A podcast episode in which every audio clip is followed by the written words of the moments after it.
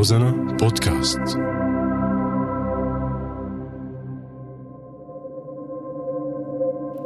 نساء سوريات تم احتجازهم لشهور وسنين بمخيم الهول بريف الحسكة لأن أزواجهم أو أبنائهم كانوا عناصر بتنظيم داعش.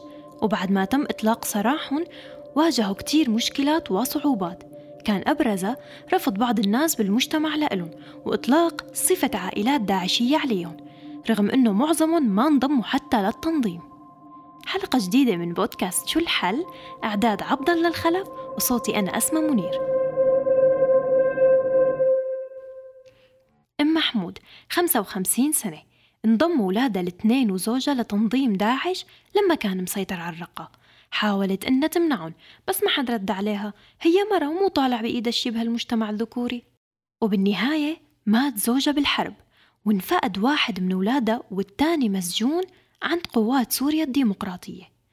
وذنب انضمام زوجها وأولادها لداعش تحملته هي وأطفالها وتم احتجازهم بمخيم الهول لثلاث سنين.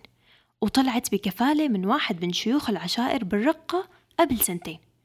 بس لما رجعت واجهت الفقر والعازة نتيجة غياب المعيل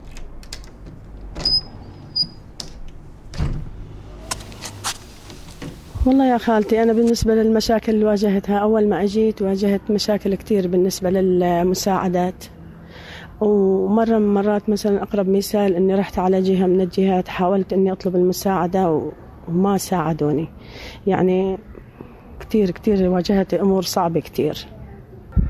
يعني قالوا لي أنت وين ابنك؟ قلت لهم ابني مفقود قالوا الثاني قلت لهم مسجون. قالوا لي انت هذه دواعش وجاي تدوري عنا مساعدات. وحتى طلعت عم ببكي والله. وفي مرة كمان اجى لعنا شاب يعني عم يسجلنا وقام أخذ دفتر العائلة كمان وسألني. قمت قلت له كمان نفس الطريقة؟ قام قال لي جيبي لي إثباتات إنه ابنك مفقود. قلت له شلون بدي أجيب لك إثبات إنه ابني مفقود؟ وين بدي أعرفه إنه مفقود تجيب لك إثبات؟ وجيبي لي يعني قام يطلب إثباتات وأنا ما عندي إثباتات إنه ابني وين بدي ألاقيه مفقود؟ وابن الثاني مسجون ما بعرف وين مسجون إجاني خبر إنه مسجون بالمحل الفلاني وما بعرف ما شفتهم يعني. يعني كثير واجهتني أمور صعبة والله كثير والله. كثير كانت يعني شبه تعاهديني يعني لأني كنت بمخيم الهول. يعني سواء أقرباء ولا جيران ولا قمت يعني أعمل حسابي خايفة دائما منهم. وأنا كان دائما والله يعني هدفي الوحيد إني أعالج بناتي وإني أعيش بأمان وأكثر من هيك. والله بناتي حاليا هن عادين خلقان ما بيمشوا. وعندي أمل بيوم من الأيام إنه الله سبحانه وتعالى هيك يعني إنه يمشوا قدام عيني. الفقر وتأمين السكن هي أهم التحديات يلي عم تواجه النساء العائدات من مخيم الهول. وإيجاد فرصة عمل هو أمر صعب كتير ببلد منتشرة فيه البطالة أساساً. علا أرملة عمرها 31 سنة. بعد ما رجعت من المخيم سكنت مع أهلها بس البيت صغير وصار مثل المهجع من كثر الناس اللي فيه. أبرز المشاكل هو البداية ما لقينا بيت وبعد ما لقينا بيت سكننا أربع عوائل ببيت واحد وفي مشكلة بالمادة بعدين في مشكلة بأجار البيت وتأمين طلبات البيت مثل الأكل مثل آه، أدوية مثل ما في يعني رجال ما في عندنا بالبيت. معيل ما في. هو أنا ساكنة مع أهلي. أنا جيت مع أهلي وأهلي كمان وضعهم يعني صعب. آه عندي ثلاث بنات في أمي في خواتي اثنين آه في آه زوجة أخي وأطفال. حاليا أكبر مشكلة هي عم أواجهها هو إنه تأمين طلبات البيت يعني مثل يعني الشغلات الأساسية للبيت. يعني مثل المونة يعني مثل الزيت الرز الهي. يعني هي أكثر شيء مشكلة عم أواجهها. النساء العائدات من الهول عم يحاولوا يبحثوا عن عمل ليعيلوا أنفسهم وأطفالهم بس هالشي أبدا مو سهل.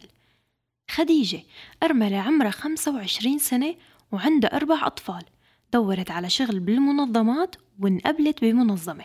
بس لما بين إنها راجعة من مخيم الهول تغير الوضع. أنا صار لي طالعة من مخيم الهول آه، ست أشهر. آه، بصراحة كتير كتير عانيت هون كتير يعني من المجتمع. كان في رفض جدا جدا رفض من المجتمع اللي أنا فيه حاليا. آه إن كان مني وإن كان من أطفالي. حتى عانيت بصعوبة لحتى سجلت أطفالي بالمدرسة. آه حتى الأطفال يعني ما ما قدروا الأطفال إنه إنه يعيشوا من هذا المجتمع بسبب الرفض اللي آه، ما كان عندي إثبات. ما كان عندهم اولادي إثبات. فكتير كتير عانيت ما فعلوا يسجلون إلا باثبات فاضطريت إني أسوي إثبات وتكلفت كثير لحتى عملته وسجلتهم الحمد لله.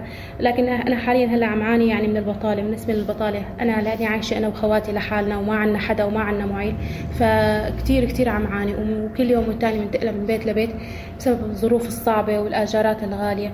وعم حاول إني على ادور إني على شغل إنه يناسبني. لكن كل مين بيجتمع إني كنت مخيم هون كله بيرفض كله بيرفض. فليش إحنا يعني إحنا بنحاول إنه نندمج بهذا المجتمع. ليش؟ المجتمع هو عم يرفضنا ومع إنه إحنا من أساس هذا المجتمع. فحتى يعني قدمت على منظمة حتى مشان شغل وهيك وافقوا بالبداية وشي. لكن لما سمعوا إني كنت مخيم هو صار عندهم ردة فعل جدا قوية مع إنه هن يعني منظمة عالمية وإنسانية وبيساعدوا الناس وهن يعني وجودهم هون بهذا المكان إنه لحتى يساعدوا أمثالنا. فليش كان رفضهم بالنسبة لنا مع إنه نحن يعني أشد الناس بحاجة؟ ليش ليش لحتى يكون هذا الرفض؟ واحدة من أكبر المشاكل اللي عم تواجه العائدات من الهول هي تسجيل أطفالهم بالمدارس. بنقصد الأطفال اللي آبائهم عناصر أجانب من تنظيم داعش. هالأطفال ما عندهم ثبوتيات ولا حدا بيعترف فيهم. مروة كانت متزوجة من عنصر مغربي الجنسية وأنجبت منه طفلة عمرها حاليا ست سنين بعد ما طلعت من المخيم لقت حالها قدام تحدي كبير. شلون ممكن تعيش هالبنت بظل هاي الظروف. وكونه عندي بنت يعني من جنسية أخرى ف يعني هالموضوع هذا ب يعني آكل مخي وتفكيري تماما إنه أنا بنتي هاي اللي تكبر ومكتومة شنو مصيرها يعني؟ وصل أنا تواصلت بس مع عمتها. طبعا يعني بعد عدة محاولات للوصول لأهلها لأنه أنا ما عارف هناك أهلها إنه هم منو هم فما كنت أعرف إلا لأنه زوجي كان ملت يعني جاء على سوريا عن طريق مسابقة. المسابقة كانت مقامة بتركيا. فله مقاطع فيديو إنه هو يعني حامل لكتاب الله وهو قارئ يعني إسلامي. فكان هالمقاطع هاي هي اللي وصلتني. يعني تعرف أنت بي تعليقات وشي فعرفت إنه هو من وين. وين أهله وباي قرية ويعني بأي منطقة يسكنون. قال نحن هي بنت ابننا وغالية علينا بس ما يقدرون يفيدوني بشيء إنه مثلا آه، يعني لا يعترفون عليها ماديا ولا يعني يسألون عليها خالص يعني. بس يعني حتى مثلا بنتي يعني عندها زهد إجت عندها إعاقة فيعني أنا بحاجة إنه أعالجها بحاجة لأنه يعني تكون معترف بيها يكون لها اسم يكون كنية يعني يكون لها حق يعني. بس هالشي كله معدوم. بنهاية العام الماضي شكلت منظمة شباب أكسجين لجنة حل النزاع بالرقة يلي عم تشتغل على دمج النساء والأطفال العائدين من مخيم الهول بالمجتمع وتقديم خدمات لهم بالتنسيق مع منظمات أخرى والإدارة الذاتية. اللجنة بتتألف من عشر أشخاص ثلاثة منهم ناشطات بالمجتمع المدني بالإضافة لوجهاء عشائر وقضاة ونشطاء. تمكنت اللجنة لغاية اليوم من حل كتير مشاكل للعوائل العائدة من الهول حسب ما قال أحمد الحنفيش عضو اللجنة. تعمل هذه اللجنة على المصالحة من منظور الصدمة النفسية. التي عانت منها منطقتنا والعمل على بناء السلام والعدل والرحمة.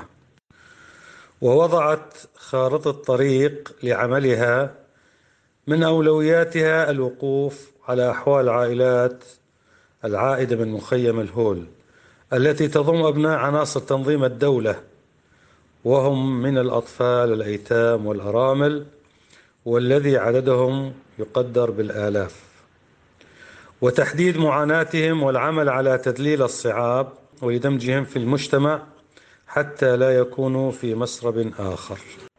بالنسبة للنساء السوريات المتزوجات من أجانب غير سوريين حقيقة هذه مشكلة ما زالت دائر النقاش بيننا وبين الأحوال المدنية حاليا. آه، في أحيانا يعني ما الحقيقة ما وصلنا لحل نهائي ولكن في الطريق في وعود إن شاء الله لحلها بمنحهم بطاقات مؤقتة. تعرف هذه الأمور تعرفون هذه الأمور تحتاج إلى بعض الإجراءات القانونية والشرعية لإثبات الزواج و إثبات الخلفة وإلى آخره، أما هاي اللجنه جادة في مناقشتها ومحاولة حلها إن شاء الله قريبا مع الأحوال المدنية. طبعا في وضع اقتصادي آه، صعب وإحنا أمام تحدي كبير. لأنهم في الغالب أطفال ووالدتهم موجودة، فإذا كان الوالدة عندها مؤهلات عندها مهارات في عمل معين آه، إحنا ممكن نشوف المنظمات الإنسانية الموجودة أو الجمعيات الخيرية.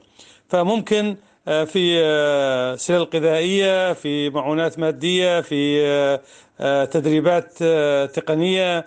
ممكن يعني وإحنا كثير منهن حثينا إنه على الدورات تسوي دورات في الكمبيوتر الأولاد في مجال الحلاقه في مجال كذا والمنظمات متعاونة بهذا المجال عشان يغطون المصاريف. اذا هذا تحدي كبير الوضع الاقتصادي أمامنا إحنا صراحة. وإحنا مثل ما تعرف إحنا ما عندنا صندوق مباشر ولكن نحاول نربط مع الجمعيات ومع المنظمات الأخرى.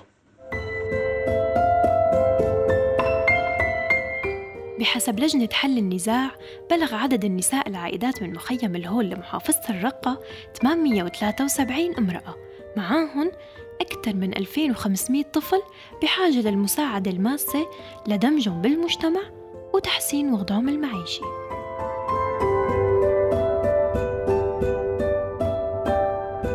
وهيك بتكون خلصت حلقتنا لليوم. اكتبوا على صفحة روزانا بودكاست رأيكم عن الحلول يلي ممكن تساعد بتحسين وضع النساء العائدات من مخيم الهول.